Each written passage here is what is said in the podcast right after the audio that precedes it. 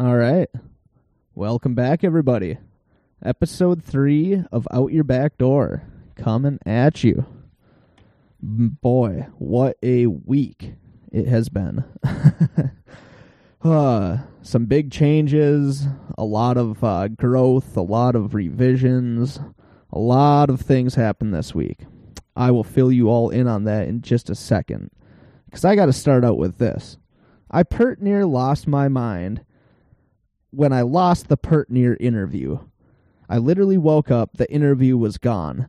It, it- the files were nowhere to be found on my computer. I had already done most of the edits. I needed to put these final little edits on, and it's gone. I started panicking, and it was I was pacing back and forth in my house trying to figure out what I could do. Uh, I tried to recover the files. I did everything I possibly could. Nothing worked. When nothing else worked, I finally did the one thing I thought I would never have to do, and I embarrassingly had to do, but I had no choice. I emailed Nate and I said, Nate, I lost the file. I don't know what happened, but if, is there any possible way we could redo the interview? And uh, and Nate was great. He was like, Yeah, dude, that sucks. Uh, totally. Let's do the interview. Uh, I'd, I'd love to do it. Uh, you know, don't have a whole lot going on right now with Corona, so uh, you know, sounds fun. Let's totally make it happen. So Nate was great, and just what what a guy. And I mean, it it just kind of su- such a good dude to talk to because I mean, I gained so much knowledge out of uh, just how I can restructure things and how I can do things better with the podcast. So not only is this going to be an entertaining episode for y'all, but I also gained a whole lot by talking to Nate, both for your benefit, the podcast benefit, and all of out your back door as a whole. So Nate, thank you so much for your time. You had some great impacts on this whole entire project. But uh, you know, with with that, what I mean by that is, you know, I lost this episode. I had to take the week and figure out how to deal with this. And with taking this week off, uh, I know I didn't post anything on social media. I know I didn't do my giveaways. I know I didn't do my my regular routine. But I needed to take this week, and I, I grew a ton because of it. And I was able to find a way to find a better balance for the podcast, for my personal life, for my for my work life, for everything. Um, so here's what I came up with.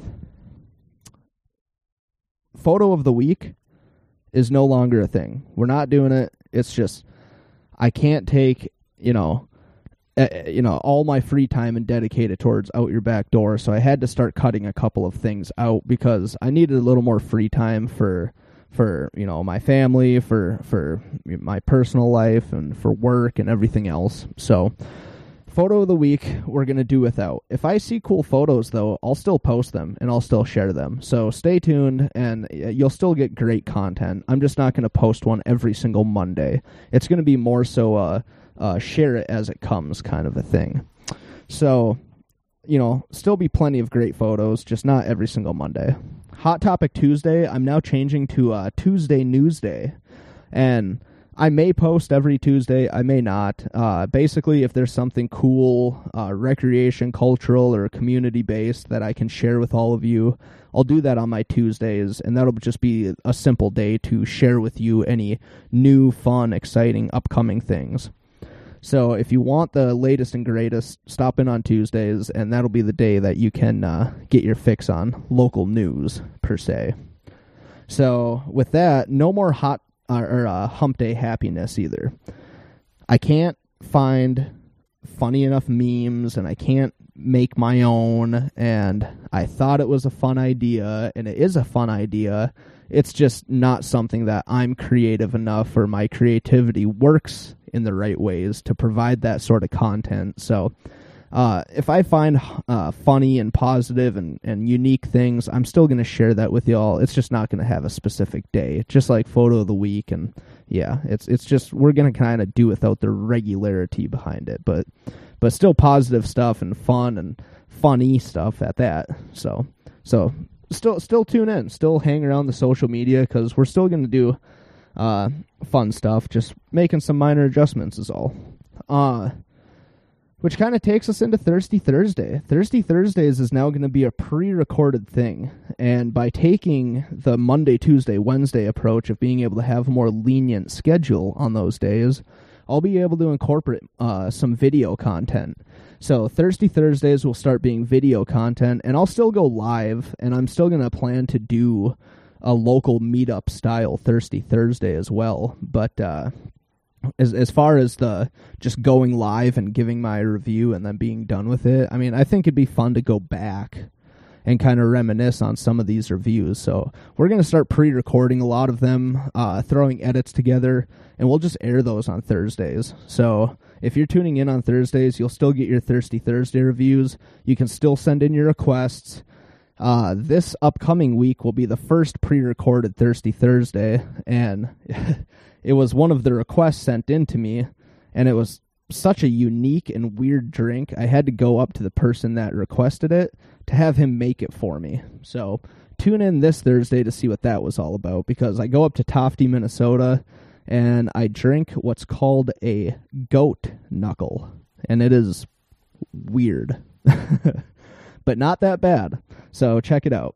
Uh, I'm still going to do Friday giveaways. That's still going to be the same old thing. Um, I am going to try to find ways to add more substance and more interaction and more involvement to get in on some bigger and more uh, valuable prizes and everything else. So stay tuned on Fridays as well because there's still going to be a lot of me going live and giving you guys a lot of details on how to get in on these drawings and giveaways and everything else and and all that's going to be taking place between Thursday, Thursdays and Fridays and throughout the week. And uh, just the more you tune in, the more giveaways you'll have a chance to get in on, basically. So uh, Fridays, though, I will plan to still give away something, whether it's a, a small little tiny thing all the way up to a huge gigantic thing. I'll find I'll find something to give away every single Friday. So stay tuned for all of that.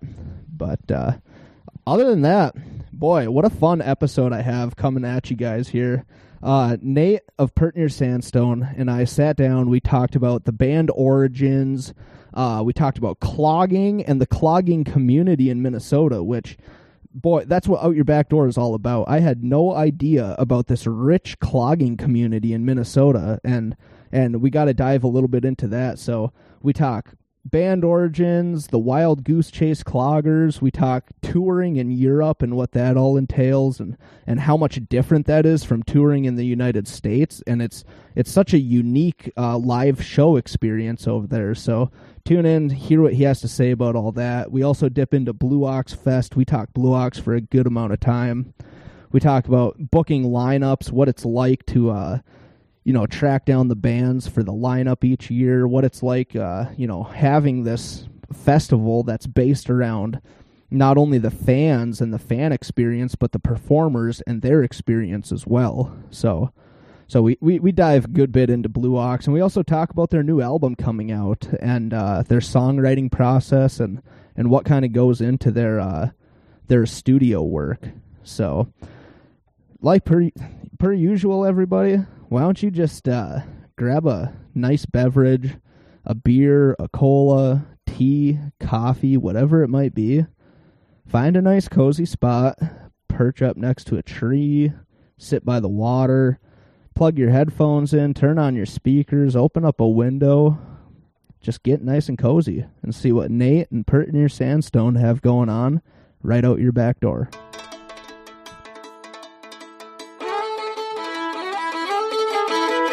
I like to I like to say Pert Near Sandstone is a modern string band from the heartland. Picking on some tunes and it just kind of stuck.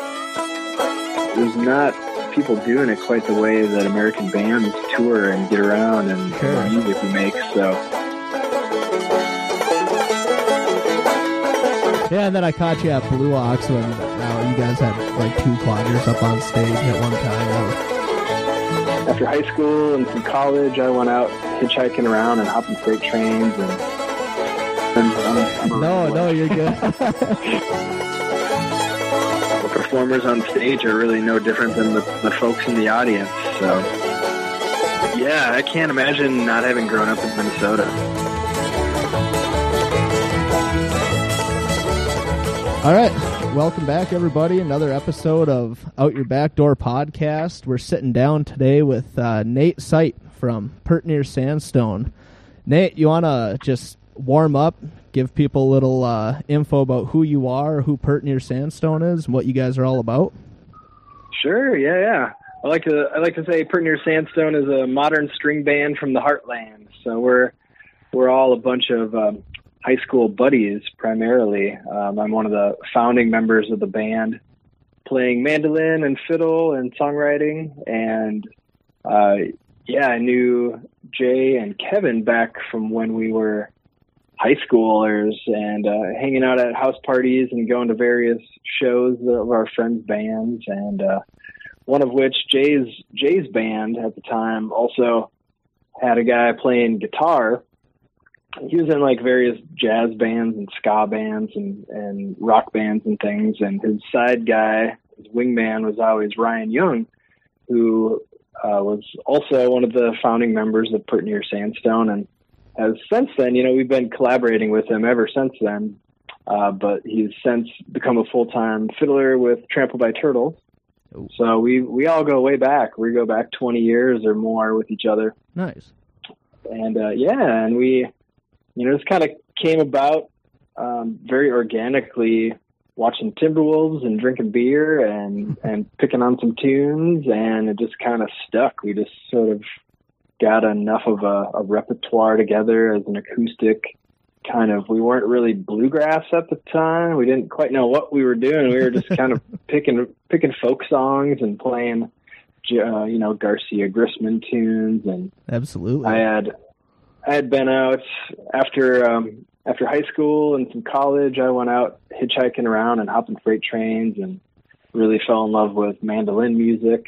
As a guitar player, I I traded in my sister's uh, student violin for my first mandolin. Actually, for a banjo, which I quickly traded for my first mandolin, and nice. It was much more portable for traveling than a guitar or a banjo, which is super heavy. Sure. So I, uh, I, I uh, picked up a bunch of fiddle tunes while learning that, and got into a bunch of the really roots of American folk music, old time string band stuff, and and traditional bluegrass, and brought that to the guys, and we kind of built our repertoire and our approach to music around that style, that kind of old time string band style. Nice and uh, yeah, we just kind of kind of rolled from there. We got a coffee shop gig, and then some.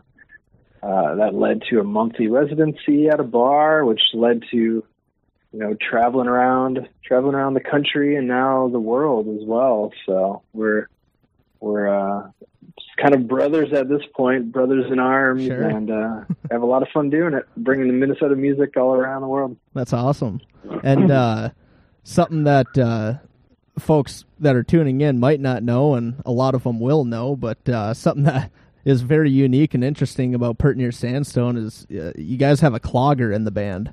How how did that kind of come about? S- same kind of organic style, just kind of happened and stuck, or or how?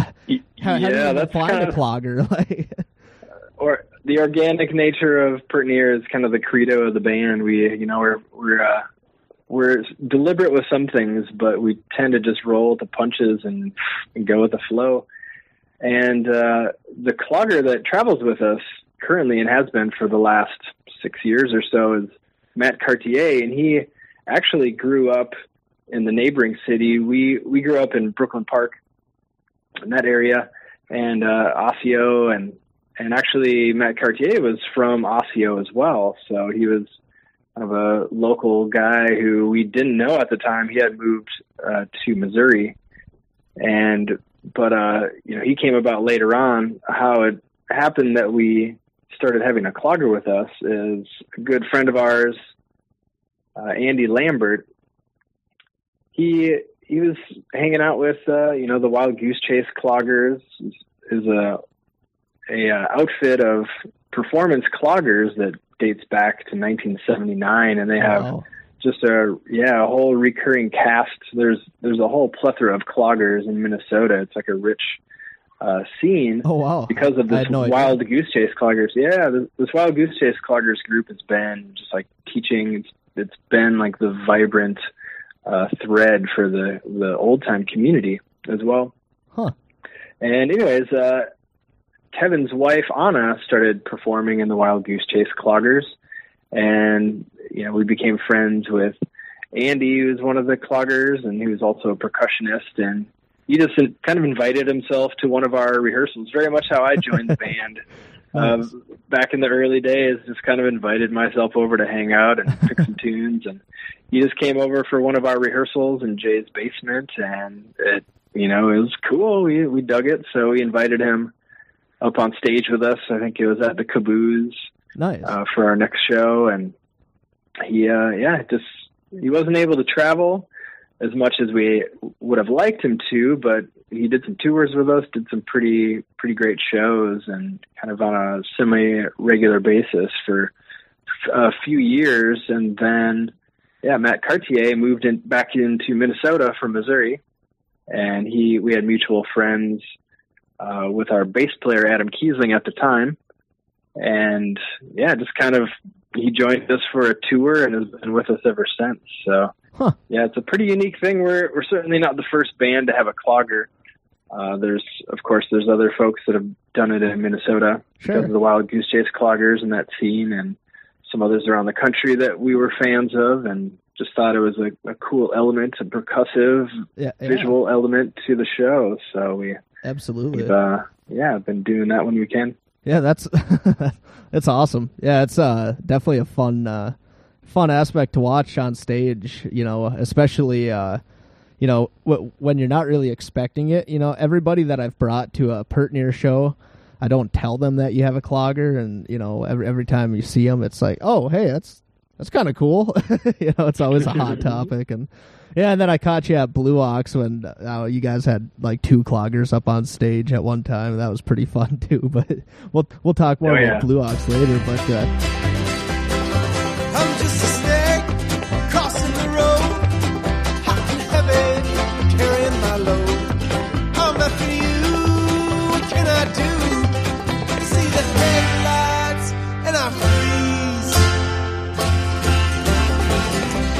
you mentioned that uh, you know his first show or uh, together with the clogger was at at the Caboose or wherever. Do you do you want to talk a little bit about some of the places you guys have played and and toured for that matter?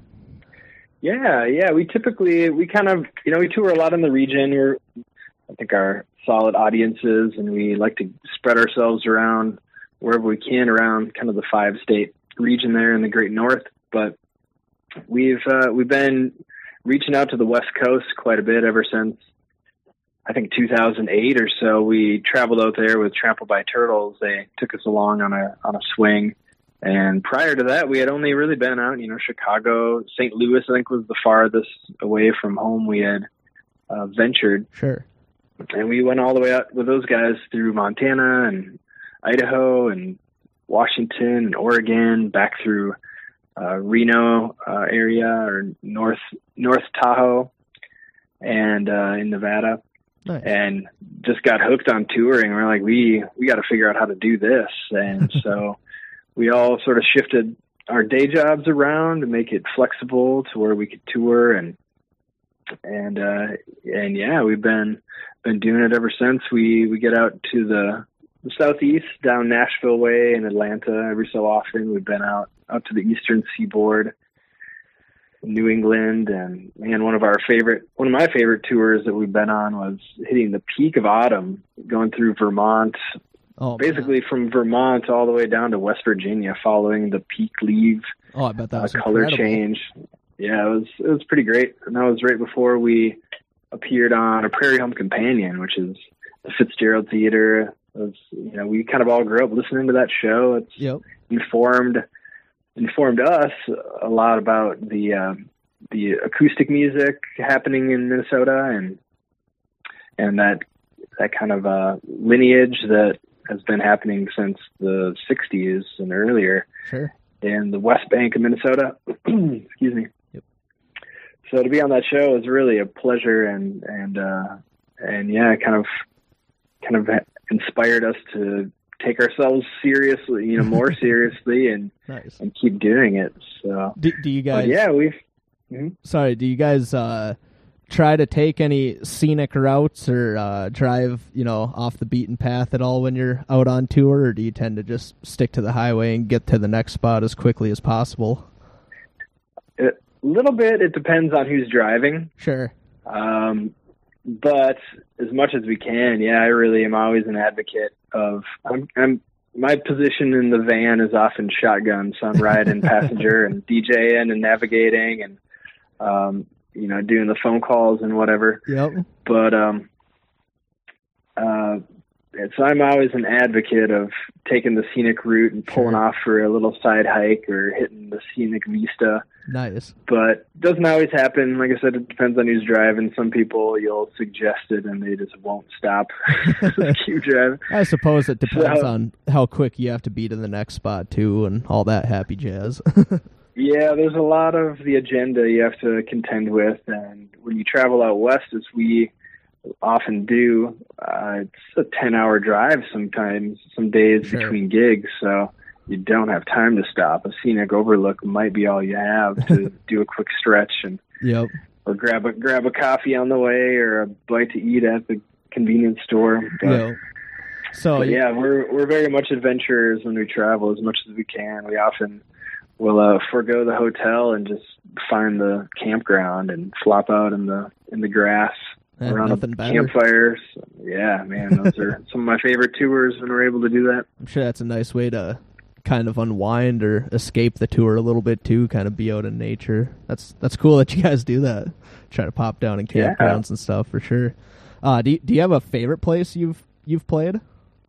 Yeah, I mean it's hard to it's really hard to top going over to Europe. It's such a different world over there, literally, and and they they have kind of a an interesting perspective on musicians over there. I think they really hunger for live music, and they really hunger for American bands. We we bring live music over there with us. There's a lot of electronic music, and there's Yeah. there's a few bands, but there's there's not people doing it quite the way that American bands tour and get around and, and Sure. the music we make. So they they love it over there. They really roll out the red carpet and give you the the full treatment. Kind of go all out. and huh?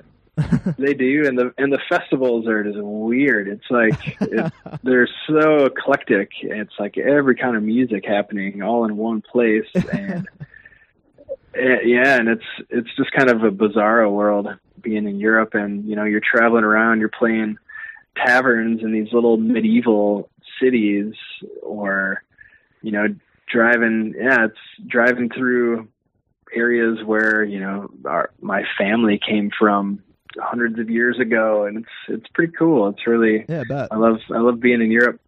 So Nice. and uh, we we typically we travel around the Netherlands and Germany and Denmark, Belgium. So um, Very cool. Bruges, Bruges, Belgium is one of my favorite places we've ever played, and had a day off to run around town and climb the Belfort Tower, and Cool. yeah, so that's that's definitely up there. Have you but seen, Man, I uh, could if I Have you seen. Dresden, Germany?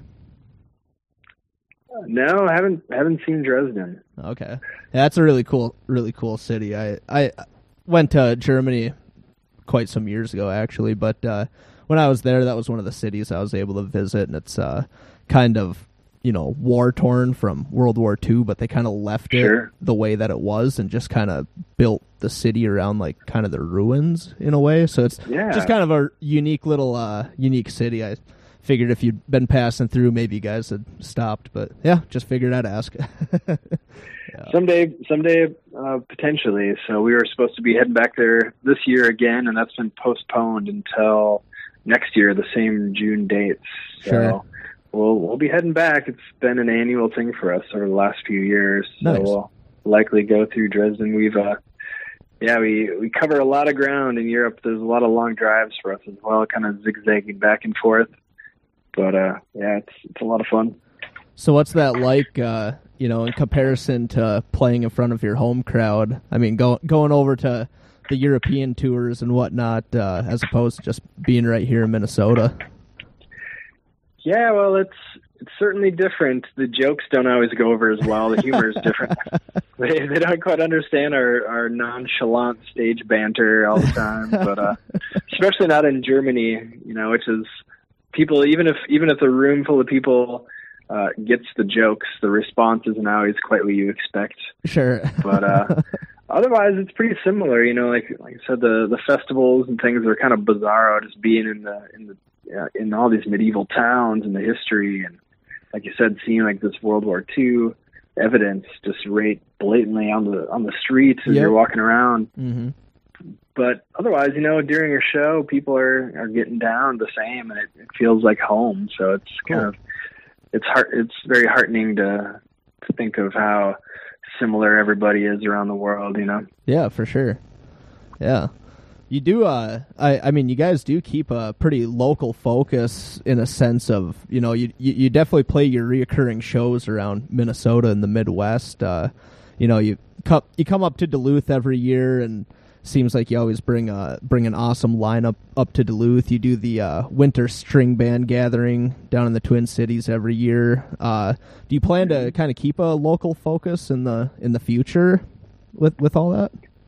Absolutely. Like I said, I think you know we we're definitely uh, northern boys, so we we tend to just kind of stick pretty close to home in terms of uh, touring in the region quite often, as well as promoting Blue Ox while we're doing it and, and our other festivals. But so yeah, we we stretch out. We try to do a spring tour out west and a and a fall tour towards the east coast as far as we can manage, but um, and a European tour. But otherwise, we generally, you know, we might shoot out to Colorado or so, but otherwise, our tour schedule typically is kind of focused around the Midwest, and and we love it. We love we like we like traveling around, and it gives us the ability as well. A couple guys in the band have young families, so it gives them the chance to shoot back home and you know uh, drop the kids off at school on Yep. Monday Yep. or whatever. Maybe having driven all night Sunday, but they'll make it there and do it. And it's kind of nice to to have that ability as well. The life balance is important when you're traveling in a band. Not everyone, uh, you know, strategizes that, and not all bands last as long as we have, I guess. So True. yeah, very true. So Uh, balance is important. Yeah, for sure. And and that's really cool that you you say that too because like um the Midwest, I feel like Minnesota for sure within the Midwest has a very family oriented vibe and and like, you know, we've even had like in magazines and stuff been voted like the most family friendly state and stuff like that. So Sure, uh, yeah. I, I mean it's just uh it's it's kind of funny because, you know, I have I like you like yourself, I've traveled a, a fair amount and I've, you know, been to a lot of different areas and and you don't always get that family vibe everywhere you go. So that's one of the things I really like about Minnesota for sure. Yeah, I can't imagine not having grown up in Minnesota. Like just what that afforded me as a as a young person, Right. experiencing you know experiencing wilderness like that, experiencing the Mississippi River, growing up by the Mississippi, and canoeing in the Boundary Waters, and yeah, you know exploring Lake Superior, North Shore. It's like there's so many so many things, especially outdoors wise, that Yeah. have really um, you know, I think that they've informed me as an adult and really put my compass on point in terms of what I value in life. And yeah, I'm, I'm really, really glad that Minnesota is as great as it is for families and, Yep. and, uh, you know, the weather, the winters will, will keep it. We'll, We'll keep you on your we'll toes. Yeah. That, yeah, and it keeps it from getting too congested. and Yeah. you know. Yeah, it's uh you gotta be a little bit of crazy to keep sticking out these winters year after year after year, but Yeah, you get acclimated to it. that's right. Yeah. So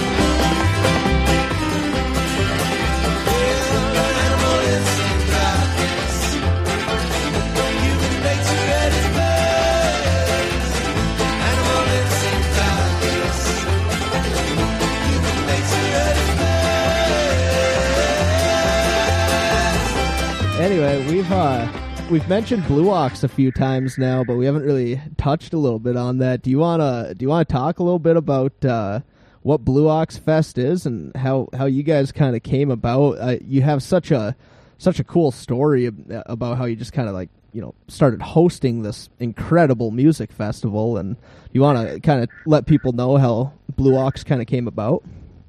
Sure. Yeah. Yeah. So we it was actually the the first tour that we were on with the Traveling McCourys. We went out to Colorado. It was a winter ski town tour with them, us us supporting them, opening up every night. It was the first tour that we were on with our current bass player, Justin Brune, as well as Matt Cartier, our clogger, who had just moved back into town um, like weeks before going out on this tour. So we were kind of we were kind of a fresh outfit again, you know, playing playing songs with with vigor and really having a lot of fun getting to know the traveling McCourys, which you when you get out on the road and actually tour with another band for more than one show, it's it just makes it so much more memorable and you really you, you get like this bond going uh, as as fellow bands that it's you just can't duplicate organically. It just happens, or rather, it can only happen organically. It can't be duplicated otherwise Sure. when, you're, when you're traveling. So we had played a, a few shows with them, and we were doing one of our, the last shows in Denver. And we had done our set, and it was a it was a good time. And we were hanging out at the merch booth, listening to the Traveling McCourys play their music, and a couple guys wandered up to a merch booth, and uh, they introduced themselves as couple guys. They were from Eau Claire, Wisconsin, and they had a festival, and, and they were wondering if we would want to play their festival. And we are like, yeah, sure, sounds sounds great, whatever. You know, like here, write down your write down your name, or here's our management. You know, you meet people, you meet all kinds of people when you're on the road and Right. playing shows and chatting people up after shows and at the merch table. It's you just never know. You know, you get a lot of talkers. You never know if people are talking what you know what what they actually have going on. They might be representing themselves, you know, and uh, in a, in a way that's you know maybe not not true to how they're presenting it. But Yep. sure enough, we get back from tour and our manager calls us up and says. Uh, did you guys meet a? Did you guys meet a couple guys from Eau Claire, Wisconsin? Jim Bishel and Mark Bishel. And we're like, yeah, yeah. I think we, yeah, we met a couple guys. They talked about a festival and said, yeah, they they ha- throw a huge festival in Wisconsin called Country Jam USA. It's like this massive pop country festival that's been happening for 30 plus years, 35 years, I Yeah. think. And uh, they they want you guys to host the bluegrass stage. It's like, oh man, that's, that sounds cool. You should definitely look into that. And the Yeah. conversation sprang from there. It was, and it was it was a legitimate offer, and we we had some talks with him. We we met him out at the land where where the Blue Ox Festival now takes place, and it's just the it's it's solely the campground for Country Jam USA, which is a huge county fair size event. hmm And we met him at the campground, and there's a huge meadow. There's rolling pine treed hills. There's a pond. There's a saloon that's already built there with a patio and shower facility. It's like the whole thing was just hand. It was ready made and handed to us. And we took one look around the grounds and thought, this is more than a this is more than a side stage. This is more than a bluegrass stage Yeah. at at a country fest. This is this is everything we need for its own standalone bluegrass festival or Americana festival. Yeah. And and we pitched it to them and and it just kind of went from there. And you know, I think a year later we were booking bands for the Blue Ox Fest and promoting it and and with their 35 years of experience and this beautiful land and the great acoustic, the great music community we have, both audience and musicians in the Midwest, in Wisconsin, and Minnesota, and the, and the surrounding area. Yeah. It was just meant to be. It was like everything was lined up perfectly. The stars aligned. Year one, yeah, it was Yeah. the stars aligned, and from year one, it was it was like it was yeah, it, it's been a dream come true. It's been a real, it's been an ultimate pleasure for us to have anything to do with it, let alone host it and curate the bands and be able to hang backstage and shake hands with our heroes and get to know them and Right. year after year and get them back and and get our you know our local buddies our the great bands that that we grew up with and that have come up since that are doing great things and get them involved as well so it's it's really it's become a family thing. You know, it's a lot more than just Pert Near. It's a lot more than the Bishel family. It's going to be a, in and of itself. So we're really really happy with how that's been going, and it's, it's year six of it. So we'll be Wow. we'll be doing that August 27, 28, 29. Nice. You guys had to push it to August because of the coronavirus, and that's unfortunate. But I mean, August is going to be a killer time of year to have a festival too. So I mean, not a whole lot yep, to yeah, not look forward to. I mean, it's it's still going to be the same old Blue Ox. I'm I'm definitely looking forward to it. so Yeah. sorry. Yeah, it's really it's it's unfortunate that we've had to uh, postpone it from late June, but it's uh, you know it's a miracle to me that we have over ninety percent of the original lineup is still involved. So so many so many of those bands were are rolling with the punches just like us, and we're all eager to get back out playing music and get the festival season rolling as soon as we can. So it's going to be like Mardi Gras out there. yeah, yeah. It's probably going to be an even better festival season because everyone's just itching to get out right now. I'm sure it's going to be awesome. So, not not to mention like the window gets a little shorter, so all these festivals are going to be crammed into an even smaller window. I mean, if you're a festival goer, this might be this might be the year. Just take take a full fall off and, and just Absolutely. road trip around festival to festival. but, That's a great idea. What's uh so what's it even like uh throwing a, a festival lineup together? I mean how how do you round these bands up? Is it just kind of toss the word out and see what happens or or how do you go about that? Yeah, there's a there's a pretty good vetting process that we have in place. Um, our our management company Periscope, our manager Mark Gearing does a lot of the footwork. He sends tons of emails, always on the on the horn, talking to people.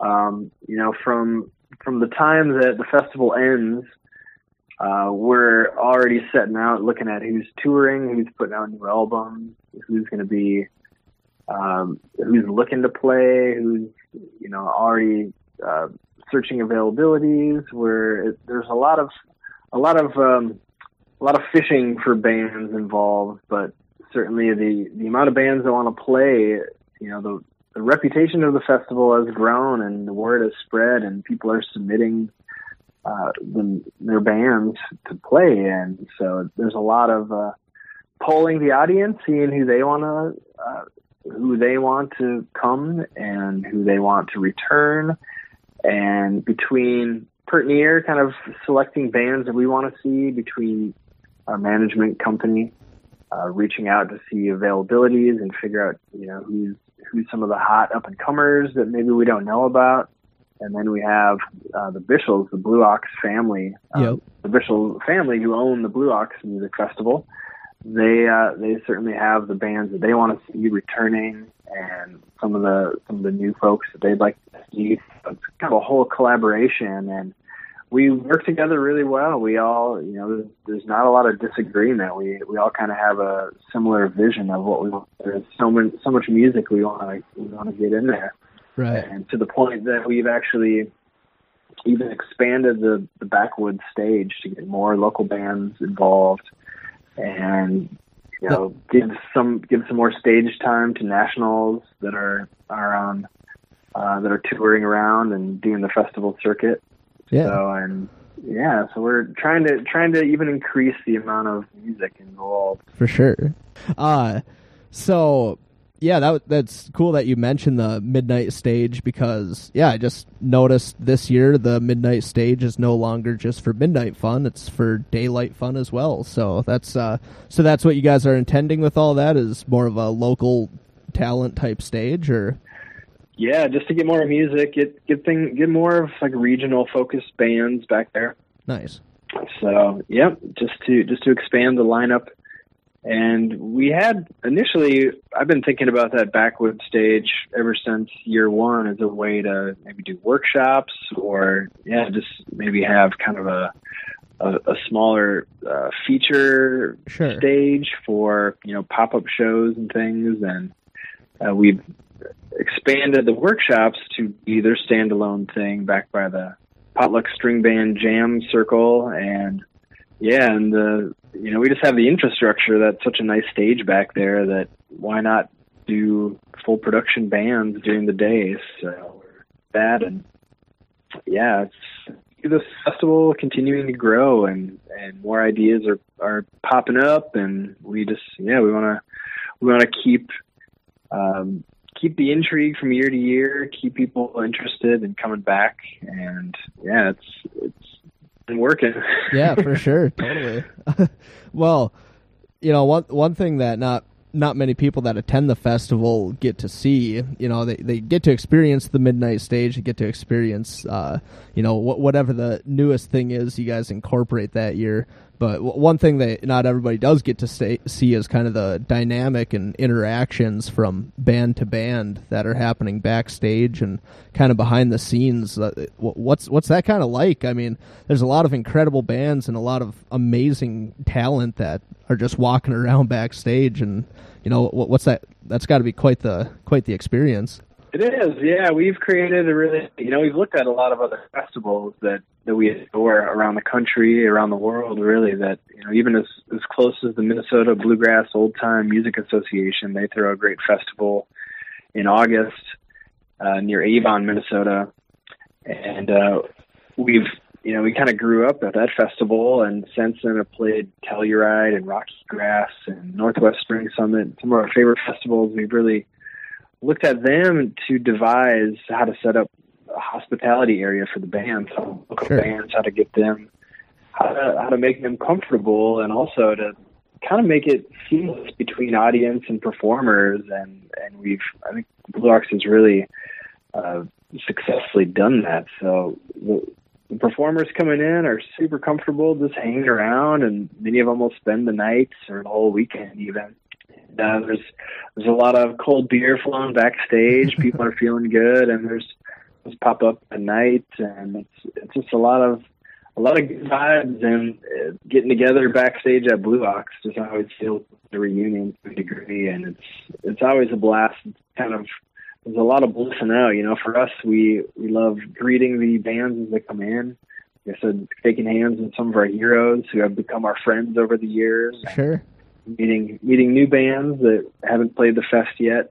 But I I ultimately love being out with the audience in the front of the stage, listening to the music. It's part of the reason why I'm a musician, because I I love listening to it. I love hearing it, and I'm inspired by it. And totally, as much as I could sit backstage and and chit chat with people all day, it's like that's I want to be listening out, listening to music. So yeah, for sure. But it's it's just a it's a lot of fun. Yeah, and we I enjoy running around the campground, fire hopping at night as much as anybody as well. So yeah, that that's one of the funnest things of Blue Ox for I mean for me as you know a fan and whatnot. Be, being able to pop up in these uh, little jam circles throughout the campgrounds and whatnot, and and then you look over and, and, and somebody that was playing on stage might be sitting right next to you playing the guitar or whatnot, you know, and that's that's really cool. That's a fun interaction, and it's definitely something that people look forward to year after year coming to Blue Ox. So yeah, it's it's cool that you guys enjoy that just as much as we enjoy that. So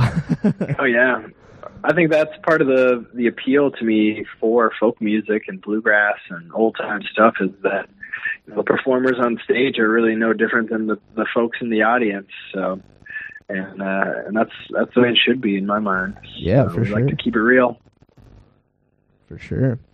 The uh, the first year that I was ever at Blue Ox was, or my first Blue Ox experience was the year that you guys uh, made the Live at Blue Ox album, which was awesome. And uh, yeah, and, and, that's currently your most recent album, but you guys have a new one coming out soon. Do you want to talk a little bit about that at all? Sure, yeah. We've been, since our last album, Discovery of Honey, we've been continuously going into Ryan Young's studio, our old collaborator and fiddler, and and he's just he's got such a good ear for music, and and he knows what we've are going for since he's been playing with us since 2004, on and off, and uh, so we've been we've been accumulating new songs, new material to the point now where we're sitting on probably two full albums worth of music, and just the time was right. We finally came together and we had the, we had the material to uh, to put out this this upcoming album. Rising Tide is kind of a concept. It's a little little bit of a commentary on on the modern world we live in, and Oh yeah. um, and uh, we're super excited, super proud of it. It turned out really well, and and uh, we were just released one of the tunes, a castle castles in the air. We just put that out, and we have another one, Kings and Clowns, coming out next week, Ooh, and nice. uh, yeah, and some videos to go along with those, and so we're looking forward to getting new music out to the world, and pretty shortly turning around and releasing another album. So hopefully that'll be happening uh, within the next year or so. And uh, but yeah, we're we're really thrilled to be getting Rising Tide released um, on the same weekend it would have been released at the Blue Ox Festival in Yeah. June. So though the festival's been postponed, we decided not to postpone the record release. We want to get it out to the world. We want to give good music to people. If nothing else, if we can't all be together, we can at least you know like continue creating and sharing and expressing ourselves. And so we're we're happy to be able to do that. This is And uh, this is our opportunities as listeners to learn every song on the album. So come Blue Ox, the participation is even better. yes, there you go. Exactly. So, and yeah, we decided we didn't want to we didn't want to wait on it anymore. We want to just get it out there. So, and and we're super proud, like I said, of all the songs. Uh, just kind of it works really well as a kind of a concept album. Tells a nice story, and uh, yeah, yeah, we're really really pleased to to get that out there, and can't wait to start actually performing the songs for people in real life. yeah, definitely. What's the uh so so what's the song songwriting process like for for you guys? Do do all of you uh kind of play your role? Do do just one of you tend to write a majority of the stuff or how does it all happen? Yeah, so there's four songwriters in our band. So typically, how it works is we'll we'll do a lot of the writing in studio. So which is why it's really nice to work with a guy like Ryan, an old friend with a really comfortable environment to to just kind of hang out in and experiment with sounds and and lyrics and instrumentation. So very often we'll kind of have we'll kind of return from our separate corners with songs that we've written and there's a kind of a show and tell process and we pitch in ideas and people ask for advice on this part or that part or or suggestions on on lyrics or melodies and we'll we'll kind of put it all together in studio and and record it. And so we have it's a collaboration but it's it's almost like a, a solo of a, um how would how would I say it? It's like a independent study which produces a collaboration in studio. So with four songwriters you can understand that we kind of all have different influences and we write from different perspectives but when we're piecing it together in the studio it kind of all shakes out to sound really um, it it has a, a, a uniformity that Sure. just kind of happens naturally as Pert Near music so Yeah. um, we've I personally celebrate the eclectic kind of um, sonic vibes that we Uh-huh. produce in in Pert Near Sandstone. Yeah, definitely. So, and we're yeah, we kind of keep that train going. I don't I don't see us diverging from that. I love that. I love the songs that Kevin writes. I love what what Jay writes. Justin is a great songwriter. He's been kind of bringing a new voice to the band ever since he joined. So, Sure. And uh, yeah, I think it's it's a lot of fun to see what those guys write and and uh, see where I can what I can fit in.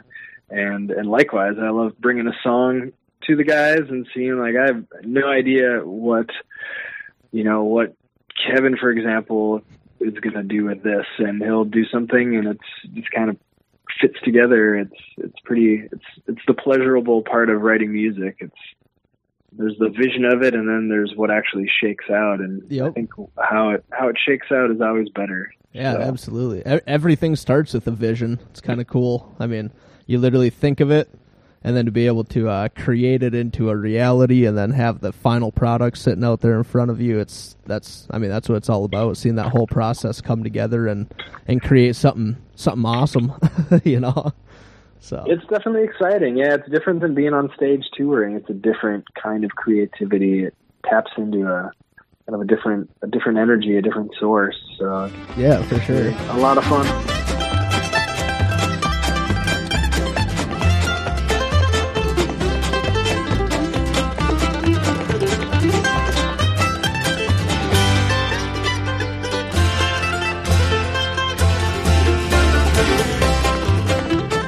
I wanted to kind of switch directions a little bit before we wrap up, and uh, so I'm going to ask you some live performance questions. Then I have some uh, this or that questions to to wrap the whole thing up with, and um, from from there forward, I'll I'll let you give a good plug at the end, and uh, yeah, we're we're nearing the end. So uh, so anyway, uh, what do you have a favorite song you like to play live?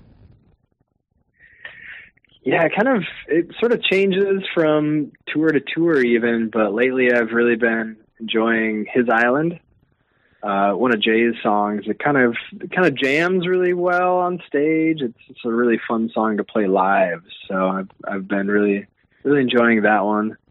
Um, Okanagan Valley has been one of my favorites uh, as well. So and and especially when we have another fiddler, our good buddy John Lane has been playing fiddle with us um, quite a bit over the last year, and or if we have Ryan Young uh, able to join us.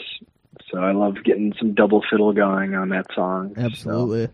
Yeah, that's uh you can't you can't beat Okanagan Valley. That's I mean that's been my been my favorite song of of you guys since since the day I heard it. So and for anybody yeah, listening that doesn't know yet, that's uh that's the intro to this uh this podcast here. So so you get to enjoy Yeah, that every single episode. so, yeah. But uh well that's awesome. A- And, yeah, I, I something you Um, guys you guys are always smiling on stage. The live performances are always just so much fun because y- you guys are having fun which you know makes everybody else in the room be having fun too. And yeah it's it's an awesome dyna- dynamic seeing you guys live. So so uh I, I mean what's like do, do you do you yourself have a favorite thing about playing live? Yeah, I just like and I just like connecting with with uh, each other on stage. Like when we're playing really well and things are just clicking and we're we're all hearing each other well and and kind of speaking to each other through our instruments. It just it's like a different level. It's like a zone that that is really kind of magical sometimes to get into. It's just that you know, it's that kind of lightning in a bottle moment, or or when you hear people say like there were moments tonight like that. that those are the moments we try to get to. So nice and it's it's great, you know, like seeing how that like when we're connecting well on stage to see how that uh, how the audience responds uh, to the music, and it's it's really it's really a pretty great thing. It's it's a it's an adrenaline rush. It feels like flying sometimes. So totally that's uh yeah. one, one what thing makes one thing what about makes bluegrass touring worth it. sorry go ahead I was going to say it's what makes long, grueling tours worth it. Yeah, absolutely. I was just gonna say that uh, you know one of the cool things about bluegrass music is that you know ev- everybody kind of gets a solo, you know, and uh, and you guys bring a lot of people on stage, and and you know whenever you go to a blue bluegrass show, you know somebody some guest is coming on stage you know and, and uh, is that is that pretty much all improv then that you see on stage or is there any sort of practice that happens or do you even get time for that matter to practice to bring someone on stage or do you just kind of ask them and let them do their thing Yeah, when it's somebody who is not joining us for the full set, if if somebody is up there for the full set with us, we've typically had a rehearsal with them. But Sure. if they're just popping up for a song or two, it's very often, you know, we'll tell them what key it's in. We maybe have a chance to run it over with them once backstage or go through the key changes, but quite often as well, it's we're we're just kind of flying by the seat of our pants and and uh, hey, take a solo. Like here, it's, it's in this key. Go yeah one, two, three, four. So, and it it really just illustrates the musicianship of the people that that are around that we play with and that are that are able to jump up on stage and just jam and just hear the music and roll with it. So, Absolutely. Yeah, and, and everybody kind of you know has their own style and and their own ways and everything, and and when you collaborate with those that are you know they might play a completely different style music as you, but but when you make it all come together, you know it's. It, it's just it's just so much fun to see Oh, the yeah. collaborations happen and, and hear what everybody kind of comes up with because uh, yeah you know I, I mean you you bring Billy Strings on stage, you're going to hear something completely different than if you take, you know, Davey from uh, Horseshoes and Hand Grenades. And but e- either way, you're going to have a pretty killer time, and it's going to sound awesome, you know. so, Oh yeah. yeah, totally. And uh, yeah that's there's a there's the joy of seeing what develops out of a song you're used to playing and you're used to hearing certain parts and certain arrangements and Yeah. having guests I mean that that's really for me the reason why to have a guest come up is to reflect the song back to you, you know, as a as a musician, as a even a songwriter, like, oh, I didn't know the song could do that or could go in that direction or have those rhythms or never thought about doing it that way. So it's really it's a healthy creative force as well. Totally. So we've pretty much touched on it all uh, as far as Pert Near and what you guys are all about and where you've been and where things are going. And one thing I'd like to ask you, though, a big thing that this podcast is based around is the recreation culture and community of the Midwest and Minnesota.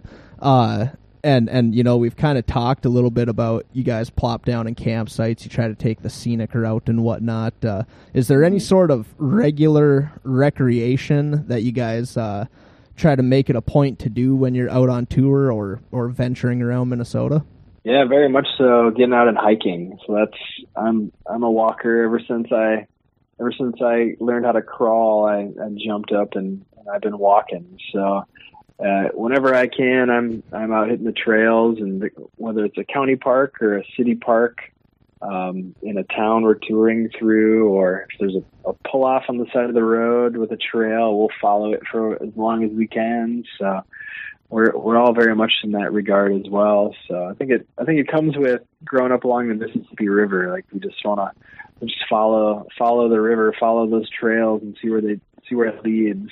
So nice it's kind of it's kind of been our thing as a as a band. I know.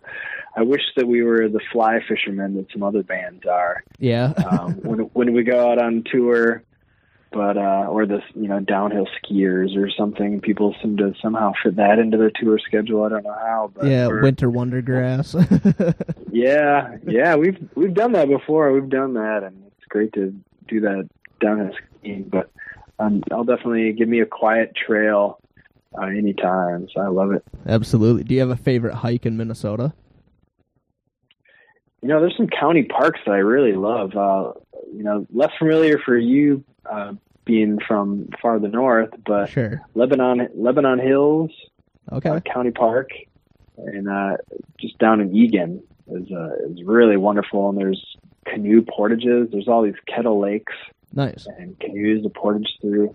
Growing up in Brooklyn Park, there's Elm Creek Park Reserves, and these are huge expanses of land. They're they're like wilderness reserves. Really, is kind of how I think of them. Um, it's uh, huge tracts of land with variant landscapes, and just as easy to wander off trail as it is to follow the paths. So Sure. I, I really really appreciate that for sure. Nice. Well, Nate, it's uh it's been an absolute pleasure having you on the show and thank you again for for taking your time and and and doing this with me and it's it's been a joy. So um, yeah, my pleasure. Thanks, Jace. Absolutely. So we're gonna wrap up real quick with a round of this or that questions, and and I'll let you plug at the end here, and and yeah, then we'll let everybody get on with their lovely Saturday. So, uh, so here we go. This or that questions. We'll start off easy. Dog or cat? Dog. I've always been a dog person. Nice.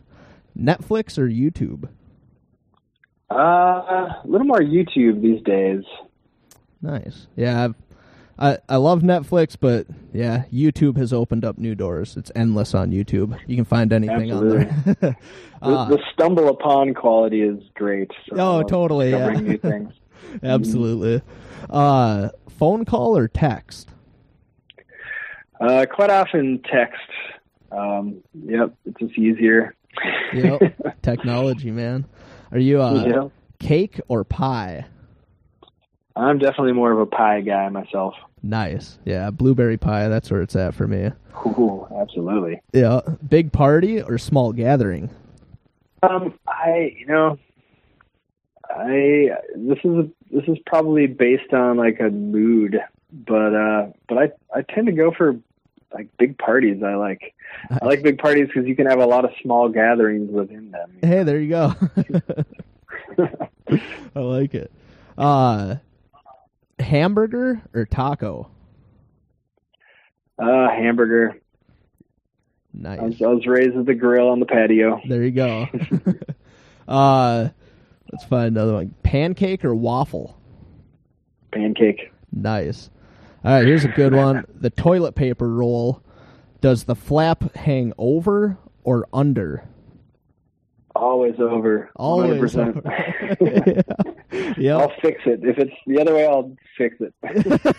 it's unacceptable. yep. yeah, I love it. Yeah, I, I'm over as well. Definitely toilet paper over. I, we actually had a family talk about it one time to establish how it was going to be in our house. It was kind of funny. Family intervention. yeah, right. but uh, all right, you put the cups in the cupboard. Do you put them right side up or upside down? Uh, right side up. Nice. Oceans or mountains? I I am a mountain guy. I I really hunger to to be in the mountains, so I got to go that way for sure. Nice. Uh, beer or beer? Always beer. Yep. Yeah, preferably cold, but beer beer will be Yep. beer. I will drink it. Yeah.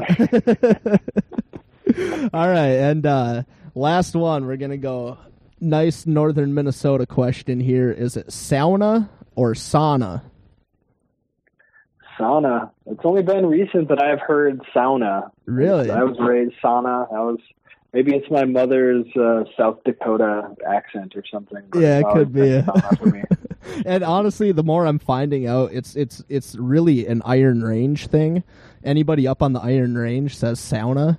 Uh, uh, it's like the Okay. fin- it's like the Finnish background, like uh, you know the fin- Finnish influence on the Iron Range, and uh, Yeah. and uh, yeah. So I've I've always known it as sauna. I grew up in Grand Rapids, and we're on the caboose end of the Iron Range. So so I've always heard sauna, but I I definitely have uh, in Grand Rapids amongst friends and such. Have there's been quite the debate so about about how it's said, great. but that makes sense.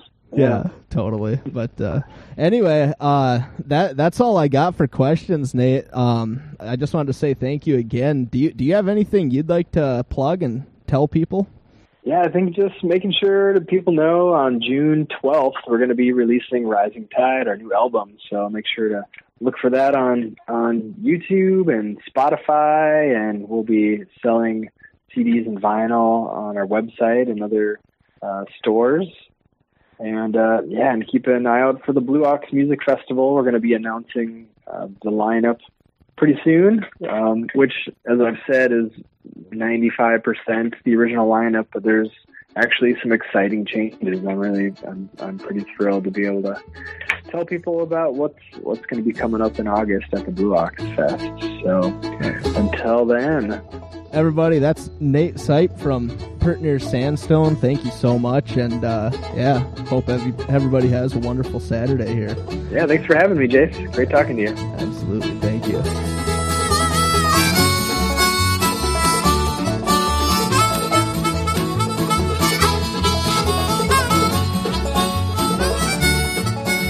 I'm having a complete brain fart now. what what the hell did you? We're, we we were just talking about the. The new album. Sorry, I ramble. I'm, I've been, I'm, I'm No, no, you're good. I'm not even as high on coffee as I was last time. Yeah, I know. no, I was literally just thinking about how I was segueing here, and then and then uh, yeah, I had a minor Oh, distraction, and then Yeah. I and then I yeah, I had too many too many irons in the fire there. So anyway, on. I uh I, I was just gonna say it's